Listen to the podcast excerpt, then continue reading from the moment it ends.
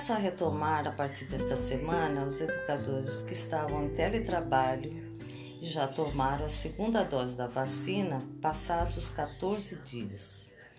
No entanto, até o momento, trabalhamos com pessoal reduzido em todos os setores da escola.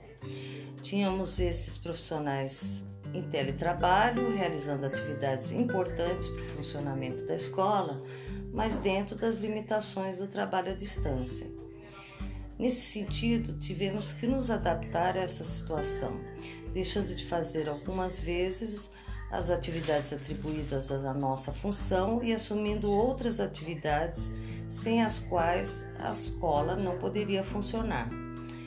Isto é, o professor passou a dedicar boa parte do seu tempo a buscar os alunos que não estavam participando das atividades, o pessoal da secretaria a envolver-se com as questões pedagógicas, a coordenação pedagógica a editar e imprimir atividades, a direção reorganizar a escola semanalmente, responder a todos os grupos de WhatsApp e acompanhar entradas e saídas, assim como intervalos e refeições, de maneira que o protocolo sanitário se cumprisse.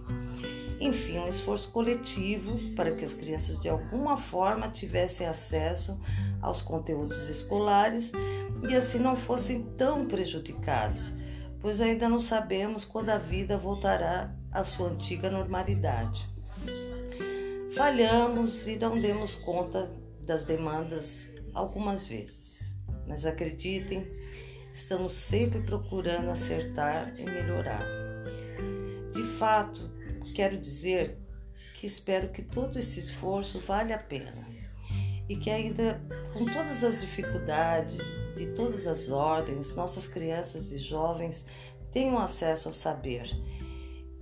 E ainda de, de forma bastante precária nesse momento, a escola faça a diferença, dando-lhes instrumentos para alcançar uma vida digna e com possibilidades de desenvolvimento integral de suas potencialidades.